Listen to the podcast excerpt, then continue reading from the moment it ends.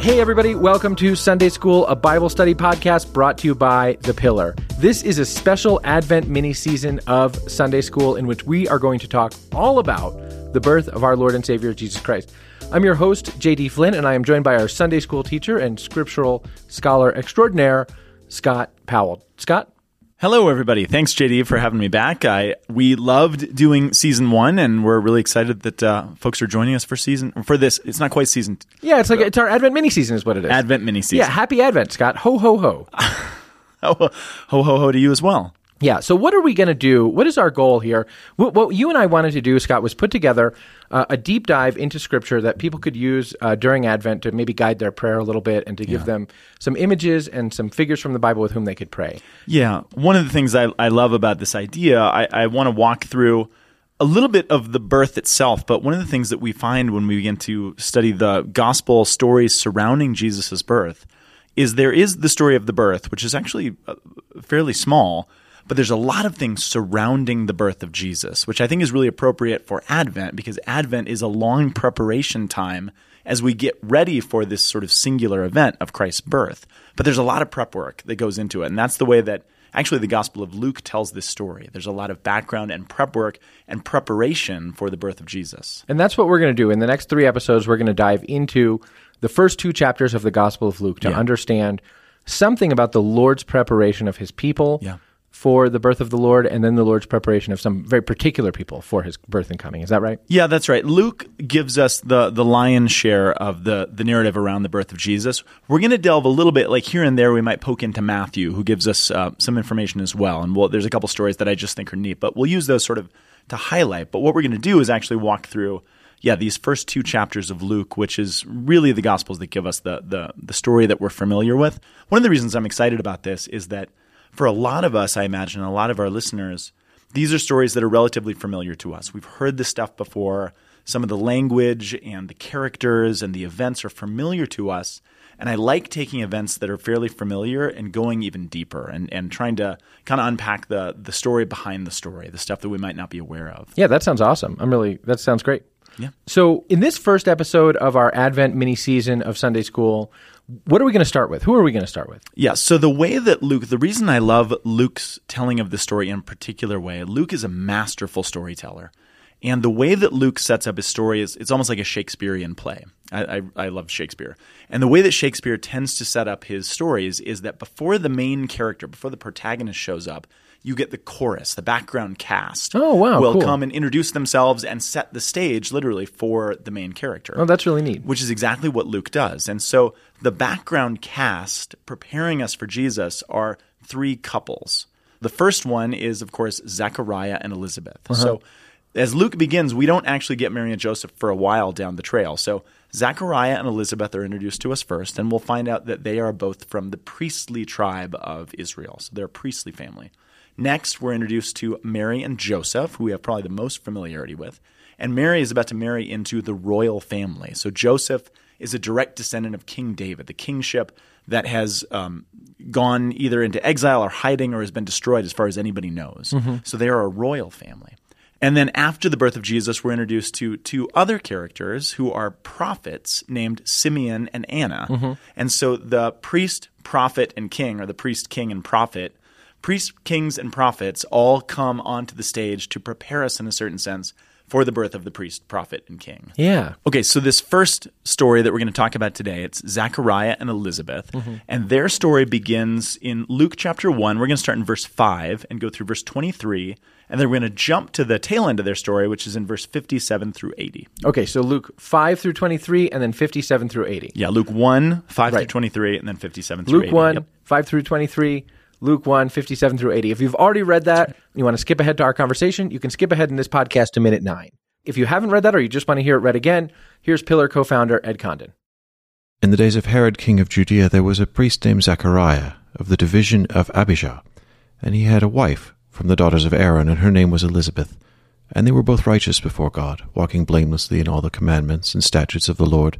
But they had no child, because Elizabeth was barren, and both were advanced in years. Now, when he was serving as a priest before God when his division was on duty, according to the customs of the priesthood, he was chosen by lot to enter the temple of the Lord and burn incense. And the whole multitude of the people were praying outside at the hour of incense. And there appeared to him an angel of the Lord standing on the right side of the altar of incense. And Zechariah was troubled when he saw him, and fear fell upon him. But the angel said to him, Do not be afraid, Zechariah, for your prayer has been heard, and your wife Elizabeth will bear you a son, and you shall call his name John. And you will have joy and gladness, and many will rejoice at his birth, for he will be great before the Lord. And he must not drink wine or strong drink, and he will be filled with the Holy Spirit, even from his mother's womb and he will turn many of the children of Israel to the Lord their God, and he will go before him in the spirit and power of Elijah, to turn the hearts of the fathers to their children, and the disobedient to the wisdom of the just, to make ready for the Lord a people prepared. And Zechariah said to the angel, How shall I know this? For I am an old man, and my wife is advanced in years. The angel answered him, I am Gabriel. I stand in the presence of God and I was sent to speak to you and to bring you this good news. And behold, you will be silent and unable to speak until the day that these things take place, because you did not believe my words, which will be fulfilled in their time. And the people were waiting for Zechariah, and they were wondering at his delay in the temple.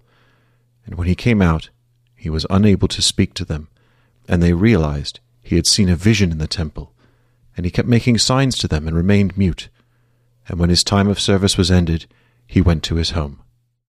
Now the time came for Elizabeth to give birth, and she bore a son. And her neighbors and relatives heard that the Lord had shown great mercy to her, and they rejoiced with her. And on the eighth day they came to circumcise the child, and they would have called him Zechariah after his father. But his mother answered, No, he shall be called John. They said to her, None of your relatives is called by this name. And they made signs to his father inquiring what he wanted him to be called.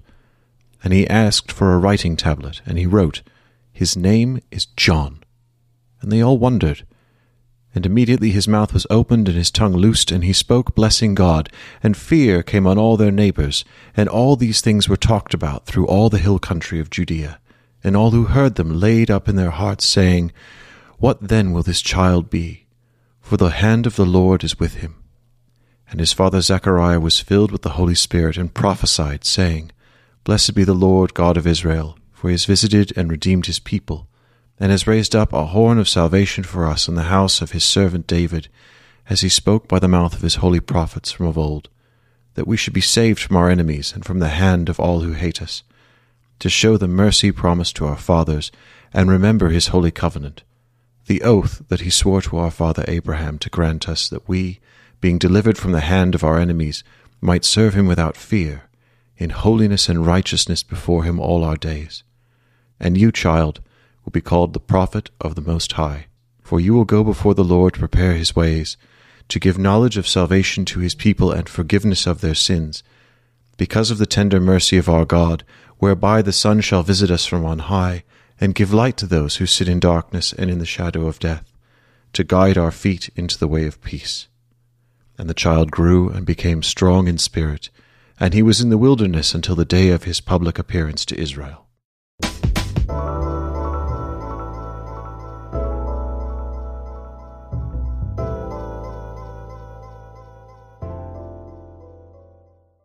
So I mentioned uh, how much I love Luke's telling of the story, and part of what I love about Luke's telling of the birth of Jesus has to do with Luke's own background. And just just a quick word about this. Luke, of course, was not one of the 12 apostles. And so the fact that he has an entire gospel ascribed to him is, is sort of an interesting reality.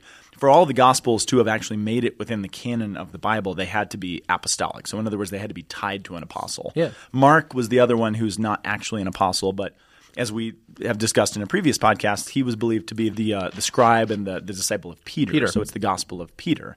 Luke accompanies for a long time Paul and he shows up in a number of the Pauline epistles as uh, a co-worker of St. Paul. So he is associated again in an apostolic way. But what's unique about Luke is that he's not only the only gospel writer, but he's only the only writer of a New Testament book who is not Jewish. He's an outsider in a certain sense. He's not part of the household of Israel. And so I mentioned that we'll we'll probably look a little bit at the Gospel of Matthew. Matthew is primarily writing to a Jewish audience, and Uh-huh. so he frames the birth of Jesus around the fulfillment of the prophecies of David and all of the things that Israel has been expecting. Luke will do the same things, but his very person is suggesting that Jesus' birth is not just a fulfillment of all the hopes and longings of Israel, but it's a fulfillment of all the hopes and longings of all of humanity. And Wow. so, just as Jesus, I'm sorry, just as Matthew will give a genealogy of Jesus at the beginning of his book, in which he traces Jesus' family line back to Abraham, Luke will also give a genealogy, but he'll trace it all the way back to Adam. Because Yeah. what they're doing in tandem with each other is showing, yes, he's the savior of Israel, but he's also the savior of the world. And so mm-hmm. Luke embodies that in, I I think, a really beautiful, profound way. Yeah. So he, of course, was the, the Gentile physician who, again, accompanies and works alongside of Paul.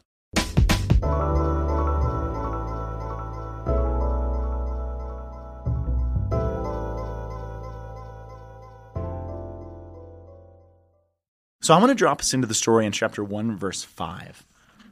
And there's a really important uh, historical marker that I think is really easy to overlook.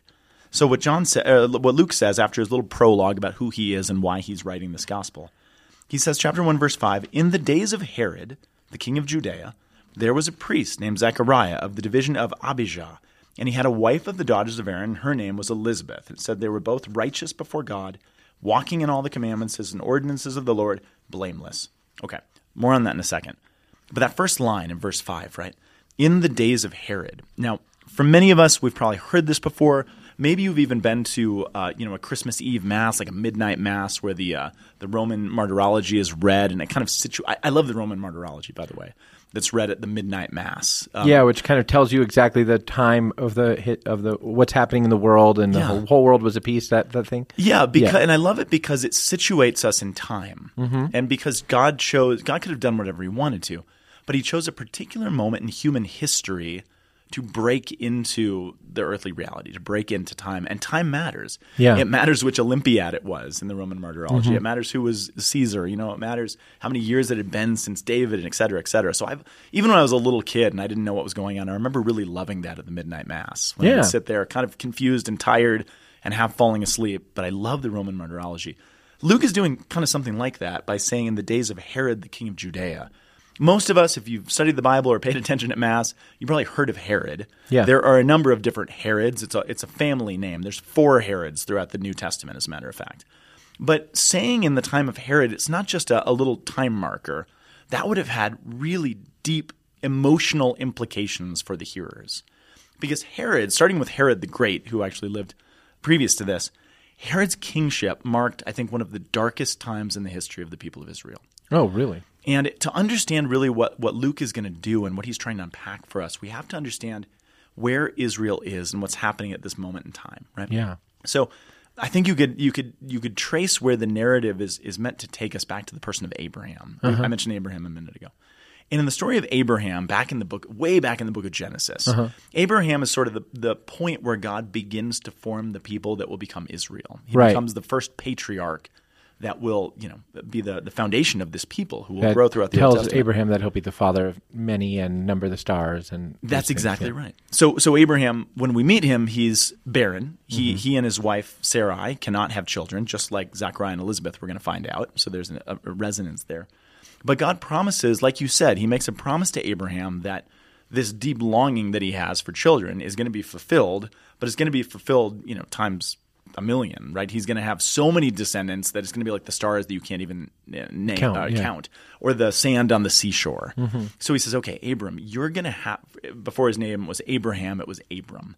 So God says, you're going to have descendants. So promise number one that sort of informs the Israelite people on who they are is this first promise to Abraham that you're going to have descendants. Israel is the fruit of that promise. They are the chosen people because they are the promised people, the descendants of Abraham.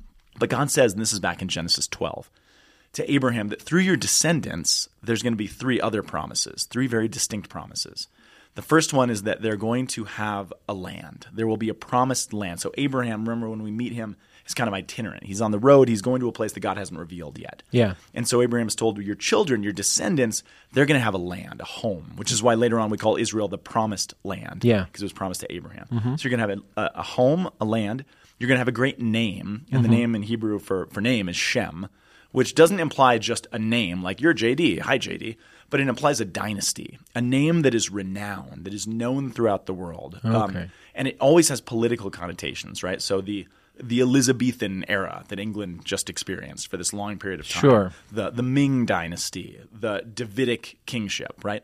A kingdom that's associated with a family name. Herod is one of those. I keep family. thinking about. Uh, I this will seem make me seem very American in my cultural references, but I keep thinking about the importance of the of his name to Alexander Hamilton in the musical Hamilton, like where the world's going to know my name, and it's like I'm going to Yeah. be this thing because that's I'm going right. to give something to my name. Yeah, No, that that's important. Because, Okay, cool. But, but that's a human drive to Right, be known. sure, of course, and that's what Hamilton's doing. Um, I thought you were going to say that, like the Kennedy family. Oh, we no, talked about it, but the. Uh-huh. in the history of our country, there's a family that there's a lot of politicians. like, or the wow, Bush they're a. Kennedy, sure, yeah. yeah, or the Yeah. Bushes or something like Right, that. uh-huh. Political dynasties. Yeah. So, in other words, that's a promise. So, land, name, and then thirdly, you're going to be a blessing to all the nations of the world. Through you, all generations will be blessed. He's told. Uh-huh. Yeah.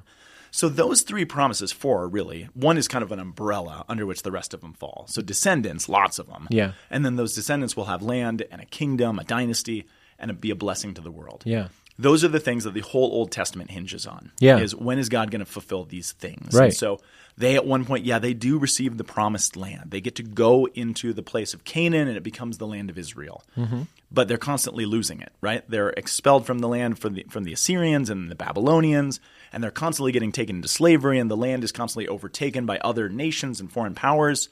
And so this promise that God makes to Israel, they're going to have land, throughout the course of the Old Testament, it doesn't go great, right? yeah, So that's promise number one. Promise number two is the promise of the kingship, which eventually they have a guy named King David. I mentioned the Davidic dynasty. Yeah. And every king who follows David is called a Davidic king. Uh-huh. They actually hold the title of the most. Pro- he wasn't even the first king; that was Saul. Right. Uh-huh. But he becomes the most prominent member of the family.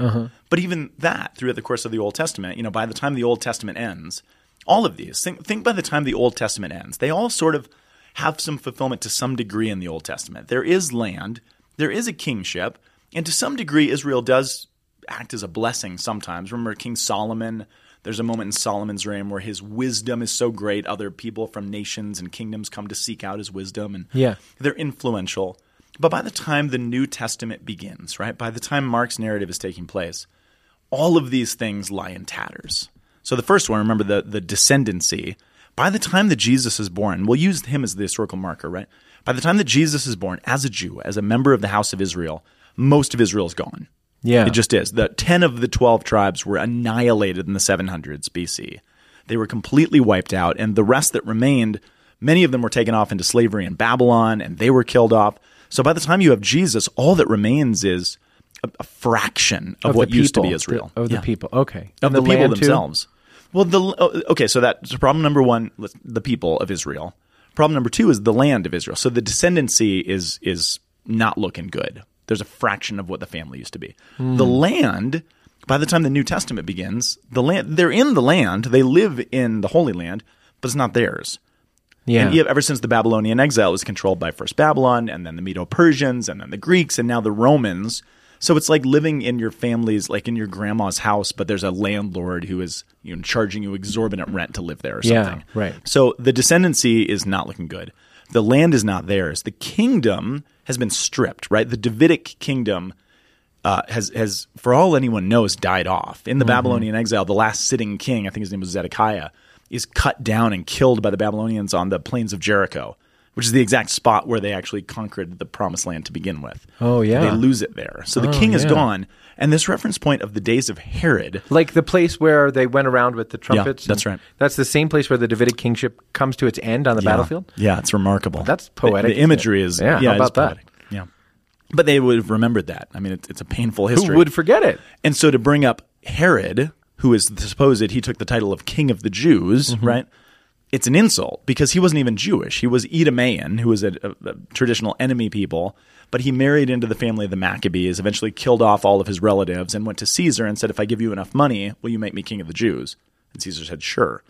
So this reference point of Wow. the days of Herod is this brutal reminder of what we had lost. Wow. We lost our people, we lost our land, we lost our king, and lest we are a blessing to the nations, the prophets actually say that Israel had become an eyesore to the nations. So I sometimes think that the Herods of the New Testament are bad guys because they're like vicious or something like that. But it's, not. both. It's not the, only their personal vice.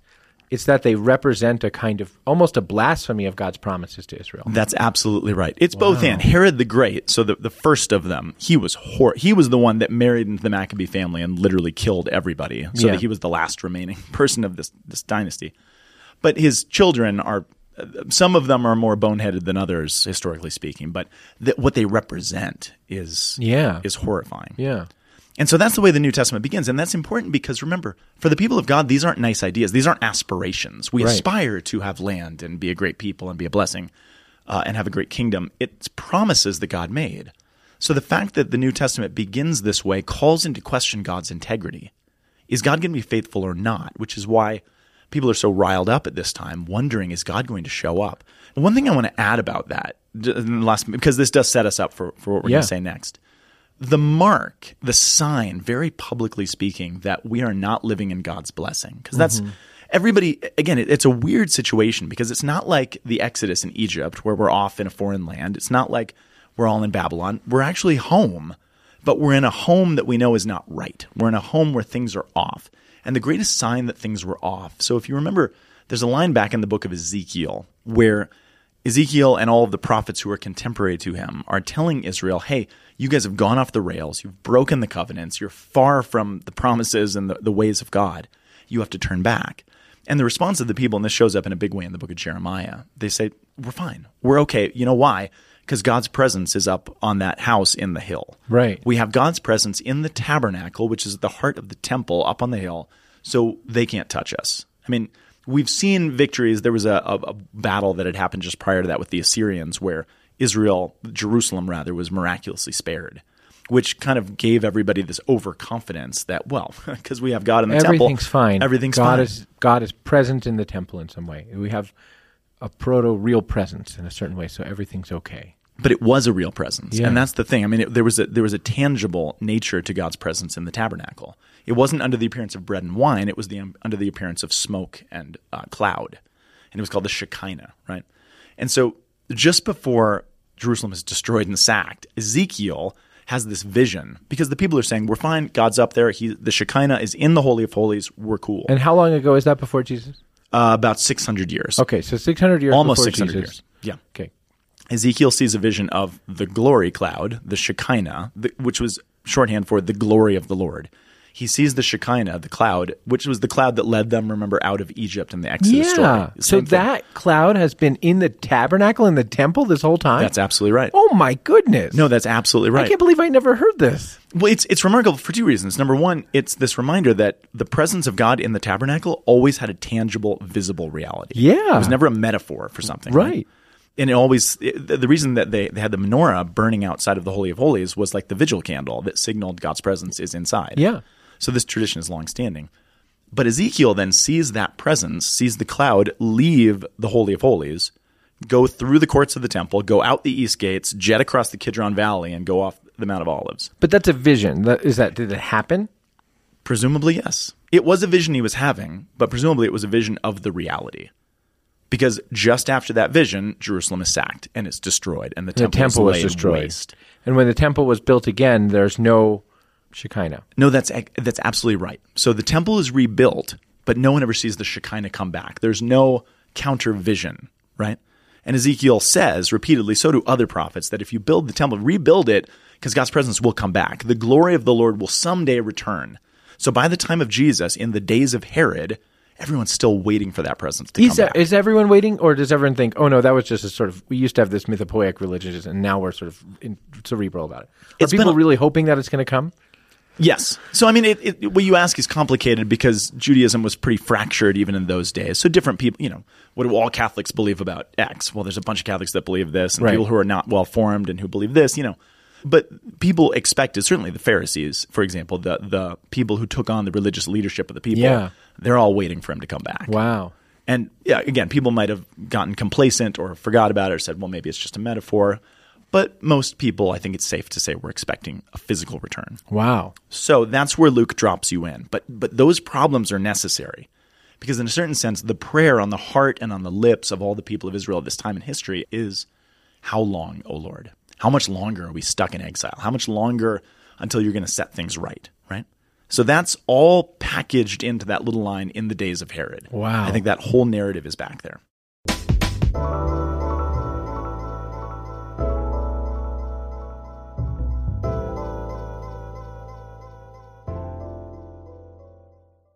So in those days, there was this priest named Zechariah. He was of the division of Abijah. He had a wife of the daughters of Aaron, and Aaron, remember, was the high priest.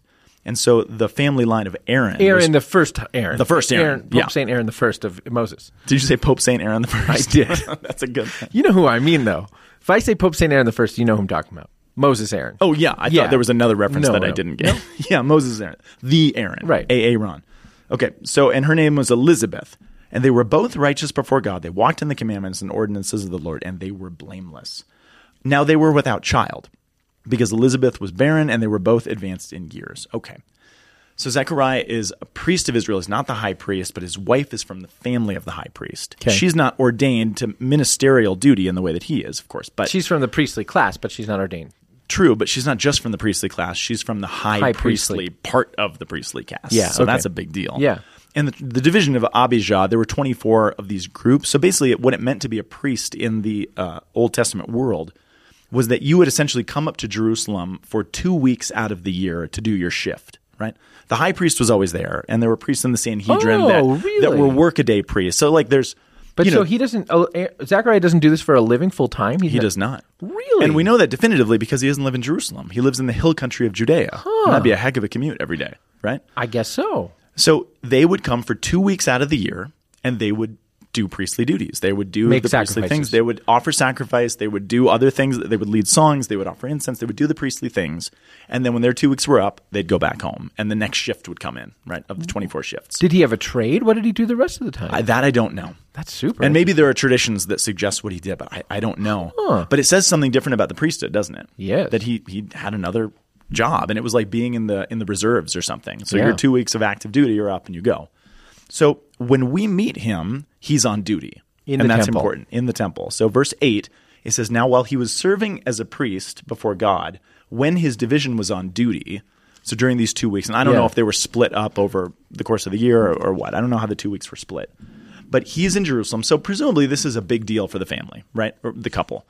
Because they get to go to the big city, you know, they get to probably stay in a hotel, you know, whatever it was. You're in the big city, you're in from the country. It's it's a significant time of the year. Yeah. So during the like kind of big deal time of the year for these guys, he says according verse 9, according to the custom of the priesthood, it fell to him by lot to enter the temple and to offer the incense and to burn incense that is a hugely big deal. And depending on where you know you all go to church, you may see incense more than other people. But incense, I don't know. I see it a lot. I work at a seminary. There's incense coming out of our ears. If you were chosen as a priest to offer incense, it was the most important thing you would ever do in your priestly career. wow, And this you is his moment. Th- And you could only do it once. It's a, literally a once in a lifetime thing. If you ever got to do it, you could never do it again. Wow. And every time you see casting lots in the Bible, unless the, I, there's some exception that I can't think of, 99% of the time it has to do with priestly duties, which oh. reminds us of Jesus when they're casting lots for his garments. It's actually a priestly act. Oh. So they're casting lots. He is chosen. He gets the biggest straw, I suppose, or whatever whatever the lots actually are. And he gets to go into the into the uh, temple to do this. Now, why is it the biggest deal? Why can you only do it once? Because remember, in the temple there was the holy of holies, and that was where it was believed the presence of God dwelt physically, tangibly. Now, the temple is understood to be vacant at this time, but that's still God's house. Yeah. which is kind of a terrifying reality. And It's like if you go near the tabernacle on Good Friday or Holy Saturday, that's like the Blessed Sacrament's not reserved there, but it's still the tabernacle. Yeah, that's hmm. right. That's actually a really good analogy. I was thinking of like if your parents are out of town. You No, I like mine more. Scott. Okay. that's a good analogy. But still, only the high priest, who's singular, and only once a year on the feast of Yom Kippur, the Day of Atonement, only he is allowed to go in the Holy of Holies. And that once a year, when even the high priest is allowed to go in, the tradition says they had to tie a chain around his waist in case he was like struck dead while he was in there, because nobody else is allowed. Wait. I don't understand. Is that where Zachariah is going? So in there is the I haven't gotten there yet. Okay. So there's the Holy of Holies, which Zechariah is not allowed to go into. No human being's allowed to go into except, Except the, for high the high priest and one time. one time a year. Is that where the cloud is? If there's a cloud? yes, Okay. correct, correct, and that's also where the ark is. Okay. That's not where Zechariah is. Zechariah is right outside of that door. Okay. And there was a giant veil. The historian Josephus tells us about this. That was probably the veil that was ripped in two when Jesus was crucified. That separated the Holy of Holies from the outer courts. And it looked like the sky. Yeah, it had the the uh, the constellations on it. Yeah. So the temple or the altar of incense is right outside of that. So this is a big deal because there's two reasons. Number one, Zechariah gets to go closer to where the presence of God is than any other human being short of the high priest. Yeah. So that's a big deal.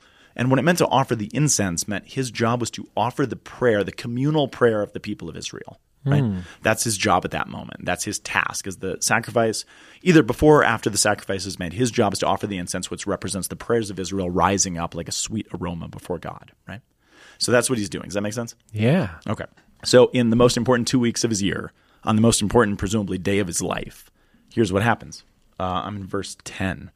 Says, The whole multitude of the people were praying outside at the hour of incense, because that's what you do. You pray, and you know that there's one guy inside who is praying on your behalf. So, there at the hour of incense, verse 11, there appeared to him an angel of the Lord. So, on the most important two weeks of his year, on the most important day of his life, an angel shows up, which is, you A big deal. this is escalating. Uh, an angel showed up at the right side of the altar of incense, and Zechariah was rightly troubled when he saw him, right? And some fear. I, you're freaked out anyway because you're right next to the presence of God, which, as far as you know, could come back at any moment, and maybe you're going to be struck dead. I mean, there, there's a there's a passage in uh, Second Samuel where somebody gets a little too close to the holy of holies and they touch it wrong and they're struck dead. So I mean, this is a scary place, the scary thing.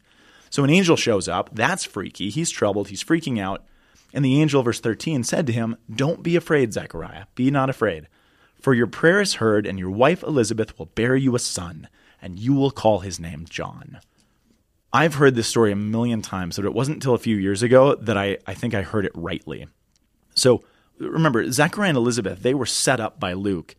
Um, he goes out of his way to say that they were righteous, they walked in the commandments, they were holy, they you know followed all the ordinances, they were perfect. Why does Luke need to go out of his way to point out all this all those things to you?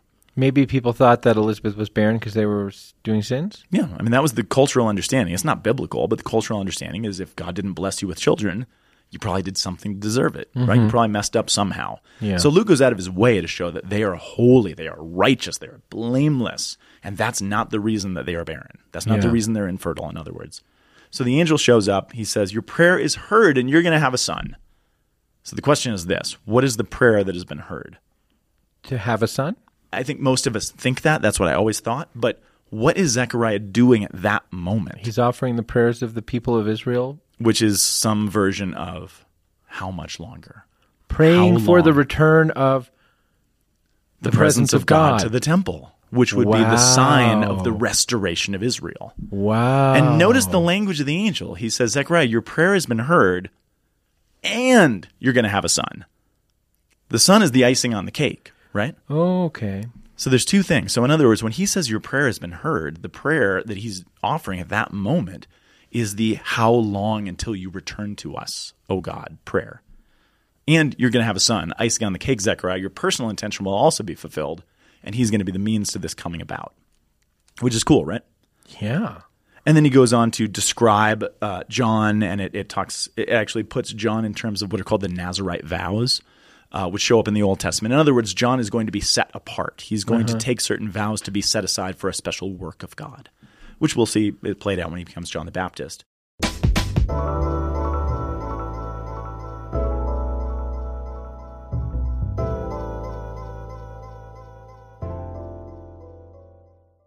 I want to jump down to verse 18. And Zechariah said to the angel, How am I supposed to know this? For I am an old man, and my wife is advanced in years.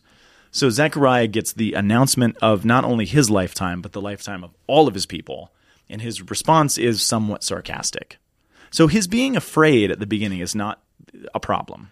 But why does he ask a question of it seems like he's asking a question about the baby instead of the coming of Israel That's a good question. or the coming of the presence of God. I think that's a great question. And I think that's the right question. I think, and again, I'm not trying to put words into Zechariah's mouth or thoughts into his heart, but it seems to me that part of the problem is he's focusing on the little piece at the expense of the big picture, which is what we often tend to do. Well, what about this little thing? That doesn't make sense to me. And God just told him he's going to save the world. And maybe it's a lack of understanding on Zechariah's part. But the reason I think that it makes sense, so so I don't know. I don't know. Is Zechariah just um, you know, being tunnel visioned here on the thing that he really wants? Has Right. he missed the big picture? Is he misunderstanding what the angel is saying? I'm not sure. Yeah, could he have heard your prayer's been heard the way that I thought of it, which is the thing you've been praying for, having a baby? I think he could have. I, I think all of those are valid options, but the angel is going to show him why that's not enough. So he's upset about this, and he's he seems skeptical, and I think he's skeptical because we know he's punished for it. And so whatever he's saying, Mm-hmm. He did doesn't something wrong, arbitrary. right, yeah. Something's wrong in his heart. Something's Uh-huh. off here, right? So how am I supposed to know this is true? I think there's a lot of things wrapped up into that question. I think his personal intention is there, but I wonder, and I have to think. I mean, Israel's been waiting for a really long time for these things to come true. It's been hundreds of years, and I bet you know I, we all have petitions that we've been praying for. We all have baggage or struggles in our lives that I wonder if God showed up tonight and told me, "Hey, Scott, this thing that you've struggled with, or this thing that is a a, a grief for you, I'm solving it now." Yeah. I don't know if I'd be ready. You know, I think there's a part of me that would be like, I'll believe it when I see it. I prayed Yeah, for this a lot. right. You know, pick pick the thing in your life. So I'm, I'm sympathetic to to Zechariah. And then the angel answers. The angel answered him. So in other words, he said, How am I supposed to know this? And his answer is, Because I'm Gabriel. Because I'm gay. Right. Yeah. Mhm. Which is a lousy answer, isn't it? Well, I mean, depends It's not a lousy. Sorry, that's. Uh, let me change that wording. I'm sorry. Jesus. It's not a lousy answer, but it, it seems like a confusing answer. Sure. I mean, I guess I guess if I was like, well, tell me that it's true, and then an angel was like, I'm an angel. But he doesn't say it because I'm an angel. True, he says because yeah. I'm Gabriel. Yeah. No, the implication is that he's an angel. We Yeah. we know that, but that's not his. It's not his reasoning. Is not because I am an angelic being sent by God to assure you. It's because I'm Gabriel Yeah. specifically. Because God didn't send anybody; He sent Gabriel. So the only other time Gabriel is mentioned in Gabriel shows up three or four times. So he shows up a lot here in the Gospel of Luke. He appears to Mary uh, right after this, to the Blessed Mother for the Annunciation. He appears to, to Joseph when he's freaking out. And the only other time, aside from Zechariah, that I'm aware of Gabriel showing up is in the book of Daniel. And so I want to turn there real quick. And um, something happens in the book of Daniel that I think really informs this scene. And the scene doesn't make any sense without Daniel.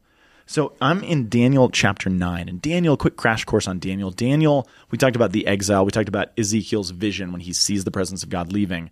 Um, Daniel was in the first wave of the exiles that were taken by Babylon. And he's taken in one of the first waves because he's a skilled bureaucrat and they basically want him to put to work. They, they like Which to- they do, and he becomes kind of important and becomes the sort Yeah. of head bureaucrat of the king. Right? He's a slave bureaucrat, Right. essentially, of, of the king. Yeah, that's exactly right. And part of the book of Daniel, what it's trying to I'd work. like to imagine some civil servant listening to this show. Tell me about that's it. my guy. that's, I kind of was thinking that when I said it.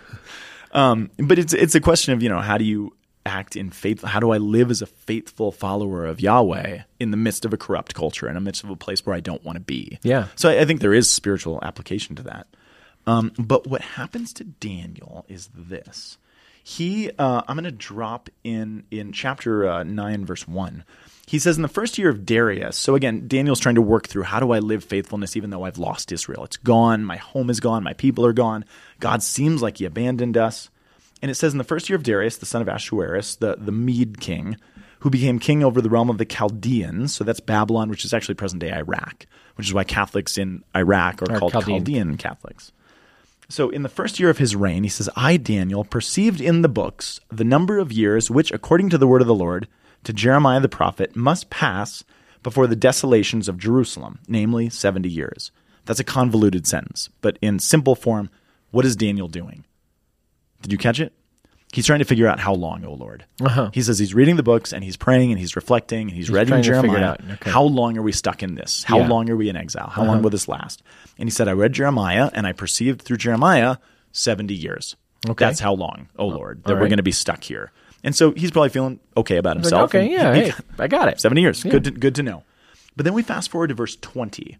And in verse 20, I'm still in chapter 9, it says, While I, this is Daniel speaking, while I was speaking and praying, while I was confessing my sin and the sin of my people Israel, while I was presenting my supplication before the Lord, um, my God, for the holy hill of my God, while I was speaking in prayer, and it goes on to say it was at the hour of the evening sacrifice. So at this moment where we drop in the story, Daniel is praying on behalf of the people of Israel Oh, much like Zechariah. much like Zechariah. What time? It says the hour of evening sacrifice, which would be the Oh, hour of much the like incense. Zechariah. Exactly the same thing that Zechariah is doing. We, we know that Daniel would actually situate himself by his window and point his body where the temple Oh, used to be yeah, that's as a. Uh-huh. way of trying to trying to live what Israel was supposed to live.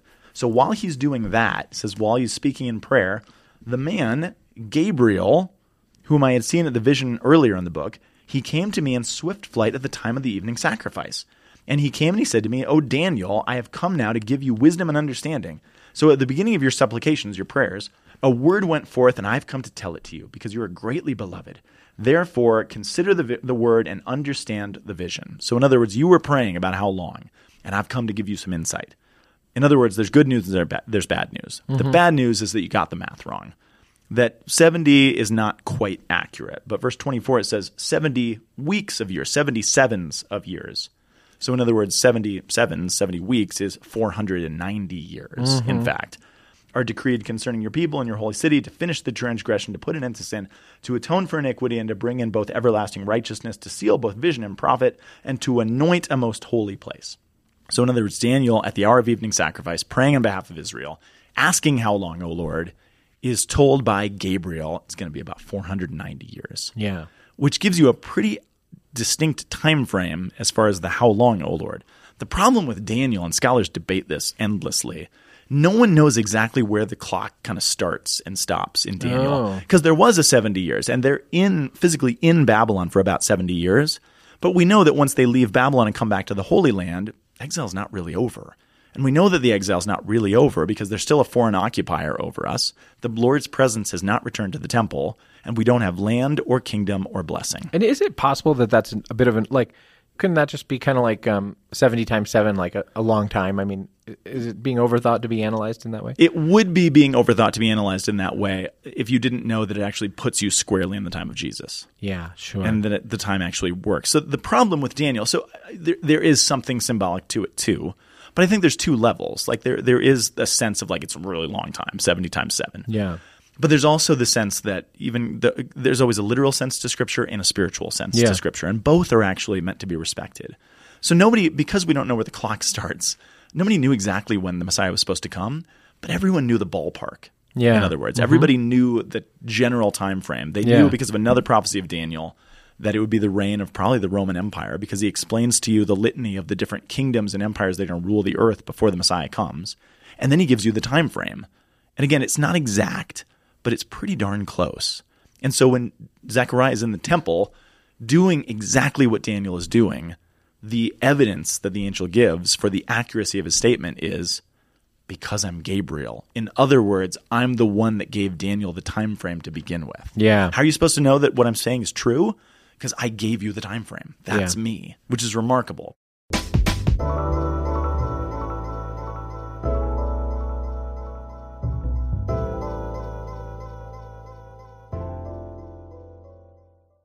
So that puts us back with Zechariah. uh-huh. And again, I, I, I, I think there's a lot of layers to the history going on here, but I do think the spiritual, app- I, don't know, take the spiritual application for what you will, but where I see this in my own life is like I mentioned before. What if God did show up and say that the long awaited thing that you need out of your life or this thing that you struggle with, it's done now? I think I might respond more like Zechariah and say, I'm just, I'm not sure about that. Yeah. What- what's interesting about what happens to Zechariah, because what happens after this? Do you remember to Zechariah? he, he he can't speak. Yeah, he struck mute, which mm-hmm. to me is an interesting punishment. And I know it's there's a real level of punishment to it. But at the same time, as a profound introvert, that sounds pretty nice to me on some level, right? I just don't have to talk to anybody. So it is a punishment, but it's a punishment that feels more like a retreat. It's not like, you know, a lightning strike or boils. Yeah, right. It's not like a, a, a wrathful punishment And in it a seems certain sense. especially like when your wife is pregnant, if you can't possibly say the wrong thing, you might be very blessed. right? He's struck mute for nine Yeah, months, right. Mm-hmm. the exact duration of his wife's pregnancy, which I'm sure Elizabeth loves. yeah. So, but th- there's a problem embedded in this, and I, this is where I want to jump and ahead to the the end of that. And again, I, I call it a punishment, but again, it's like Jesus, it- God is asking Zechariah to go on a long retreat, a mm-hmm. long silent retreat. Yeah. To not just because I'm mad at you, but to reflect on what I've said and actually work this out. It's, there's, there's something gracious and really merciful about what God says because He's saying, I want you to have time to work this out because what I said is true. And it's not an anger, but it's a work this out because you're going to Yeah. need to understand this. Yeah. So for nine months, he is struck mute. But what that means, the problem with this, is that his other job, there's another component to his task that day. So he was called to go in the temple and offer the incense, the prayer on the behalf of the people. But then after doing that, remember, the crowd is all gathered, the multitude is gathered outside. And so part of his job is to come out then into the crowd and to offer the final benediction. He was to offer the uh, the Aaronic blessing, not the ironic blessing, but the, the blessing of Aaron, right? Yeah. The Lord bless you and keep you. The Lord make his face shine upon you and be gracious to you. So that's precisely what Zechariah cannot do. Oh. He can't complete the liturgy. He can't finish his task. And so nine months pass. Well, what happens? Well, what happens is that nine months pass, and we uh, drop down. hold on. Yeah, yeah. Verse 22, Luke 1, verse 22. Okay. When he came out, he could not speak to them, Yeah. and they perceived that he had seen a vision in the temple. Yeah. That seems like a big jump. Like, okay, so it's the end of Mass. We've, it's time for the post communion prayer. Father stands up. Ah, ah, ah. It is not going to be my first thing to think, well, I guess he saw a vision when he received Holy Communion. I mean, it just, that seems like a big jump. It's not No? as no. I don't think it is a big jump. I'll, I'll grant you that to some degree, but I don't think it's as big a jump as it seems. And the reason it's different is that when Father is offering Mass, and, and maybe we should have more of a sense of this and we don't, but I think Jesus is he tore the veil to actually uh, heal some of this in us. When Father goes to put the Eucharist back in the tabernacle at the end of the Eucharistic liturgy, we're not all sitting there with bated breath wondering if he's going to get struck dead by doing that. Sure, okay. In sheer terror of what might happen if he missteps, Yeah. right? Which rightly or wrongly, that was the the mentality. He's next to the Holy of Holies. God could come back. He could misstep. He could Yeah. accidentally go in there. All sorts of spiritual and temporal realities could befall him. And they're waiting outside with literally with bated breath. Is he going to make it? Is he going to like come that. out? Yeah. And so when he comes out and something has been transformed in him, the right response is, oh, God has done something. Yeah. Right? Mm-hmm. Which I, there's a logic to that. So I don't Yeah. think it's as much of a jump as it Okay. seems. Thank you. If you understand the gravity of what they're expecting Yeah. in there. Mm-hmm. So yeah, it, it's there's a little bit of both and. But we drop back in the story in verse 57. So we, we read Hold about- on one second. Oh, yeah, yeah. Verse 24. Oh, my gosh. Scott's laughing because a few minutes ago I signaled to him that we need to start wrapping up the show, and now I'm asking questions. But verse 24. After these days, his wife Elizabeth conceived. So the, the announcement was not, your wife is pregnant. The announcement is effectively, your wife's going to get pregnant. Yes, that's true. Okay. So this is not a miraculous. No, I knew that it was not a miraculous conception, I know. but I, I had wondered if it preceded the announcement or not. It's it's un, it does say after these days. It's unclear though exactly how many days that is. I see. Okay. Could have been that you know that night or the next day. I, it, it's just not clear. Yeah, and it's none of our business, maybe, Scott. I'm going to stop asking. It's this question. probably not our It's business. between Zechariah and Elizabeth. But yeah, you don't get the sense that he is told, "Hey, your wife is currently pregnant." Right. And even what the what Gabriel says is in the future tense. Your wife will conceive. Well, there's a kind son. of there's a kind of um, there's no way in which when he when they got home and you know had a glass of wine and one thing led to another, he wasn't like keenly aware of this and and either confident in God in a certain way or or wondering was this all in my head, but then I can't speak. I mean, it just like all, all of that is just this period of just uh, until they know that Elizabeth is pregnant, it must be all of this just profound uncertainty about all of this experience. Yeah. Yeah. Which is, I, I think that's a really interesting reflection, isn't it? I mean, I, I've talked with you, but just as friends, we've talked about d- different spiritual experiences we've had where afterwards we're sort of like, you know, you can get into your head about like, well, is this a real spiritual experience or just in my head or is there, what's the Yeah, difference? You know, right, these kinds of things. And all of that must have been true until such time as it's not because he didn't come home and find visibly pregnant Elizabeth. On the contrary. No, which I think sometimes we we want to oversimplify it Right, to that yeah. rather than dealing with which again the the graciousness of God to actually work with that struggling and that question Yeah. that he has and actually work work him through it slowly. Yeah. It's a I think it's a really beautiful reflection. Right. And again, it's a necessary reflection because the Gospel of Luke begins with that story. Yeah. Before you get the Holy Family, we have to reckon with these guys. Yeah. And that's comforting to me because I resonate with them more than I do the Holy Family. It's hard for me to I wrap like my I do brain. now. Yeah. Well, and even not being able to come home and sort of say, hey, I had this vision. Listen to what happened. Yeah, exactly. Yeah. Right. Mm-hmm. Yeah, which again, what did that look like? Did he write it? Did you know? Right. And what was her response? Yeah. Was that frustrating? Was it, you know, Right. I don't know. There's a lot there's a lot there. Similar to the story of Jesus' young life, where the Holy Spirit leaves us out of that. Yeah. It's kind of none of our business. Right. But that's where it's interesting to kind of But but there's all on this stuff to carry that is Yeah. not carrying as the Blessed Mother conceived without sin. You know, I mean, That's just right. to carry as a person. Yeah, that's right. That's right. Right. Without sort of evidence of having seen these things already be manifested in certain ways, right? So then a lot of, except for the experience of being mute, then all That's this right. just sort of doubt and uncertainty. I mean, it just, yeah. Yeah, you don't get the impression it magically goes away. Right, Which is why God does this for nine months. Right. Because it's not a lightning bolt that just changes everything at once. Yeah. Which is how most of us work. There's a lot of biblical stories where it seems like, oh my gosh, this just happened. Right. But that's not how my life often looks. And so again, I take great comfort in Zechariah. Now we fast forward to verse 57. It says, "The time when Eliz- now the time came for Elizabeth to be delivered, and she gave birth to a son. And so all of her neighbors and her kinsfolk came, and they they hear that the Lord had shown great mercy to her, meaning that her infertility has been healed, and that she has this child. And it's eight days in, so you circumcise a child on the eighth day." And they all were presuming that you're going to name him Zechariah, Zechariah mm-hmm. Jr., because that's kind of what you do. Pope St. Zechariah II. Pope Saint Zechariah II, yeah. And she says, nope, his name is going to be John. Mm-hmm. Now, it's not an unprecedented name. It's not as prominent in the Old as in the New, uh, but I believe you see it show up in the book of Maccabees. Oh, okay. There's a, a Jonathan.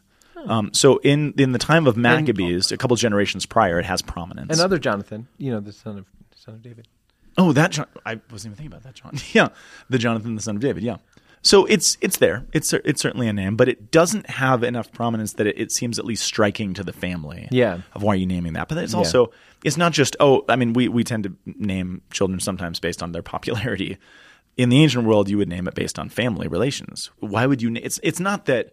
Oh well, we know that there's some stories of some famous Jonathans. That's Yeah. kind of cool. That's a great idea for a name. It's no one in your family is named that. So Yeah. why would you stray from the family lineage? right? Whereas in our circles, it's like, oh, you didn't find an obscure enough saint that to make sure that no one else. right. Yeah. oh, here's little baby Pierre Toussaint. Right, exactly. But Yeah. okay, so what? So what is the significance? So it's striking that the name is not a family name, but what is the significance of the name itself? The significance of the name itself is this. Do you know what John means? I do not. So the name John literally means Yahweh has been gracious. God has Oh. been gracious.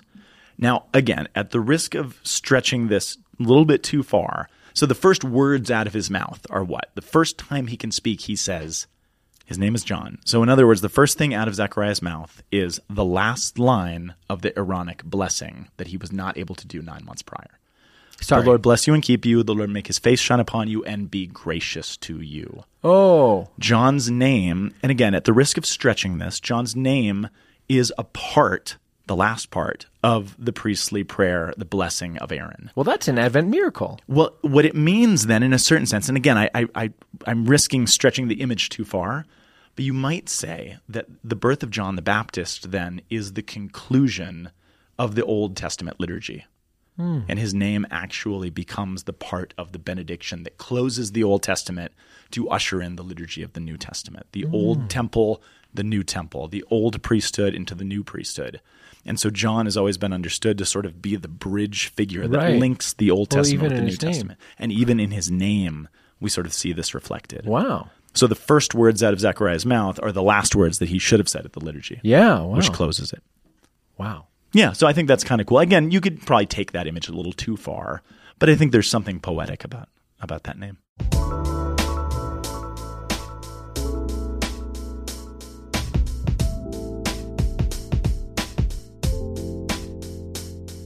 Who are we going to talk about next week, Scott? So next week we're going to talk about the the most well known of the series of couples. We're going to talk about Mary and Joseph. Tune in next week, everybody, for Jesus, Mary, and Joseph. You're going to love it. This is a special Advent season of Sunday School, a Pillar Bible Study. I'm your host, JD Flynn, and I'm joined by our Sunday School teacher and Ironic liturgy expert himself, Ironic. Dr. Scott Powell. Sunday School is a production of Pillar Media and Ed and GD Production. Our executive producer is Kate Oliveira, and we will be back next week.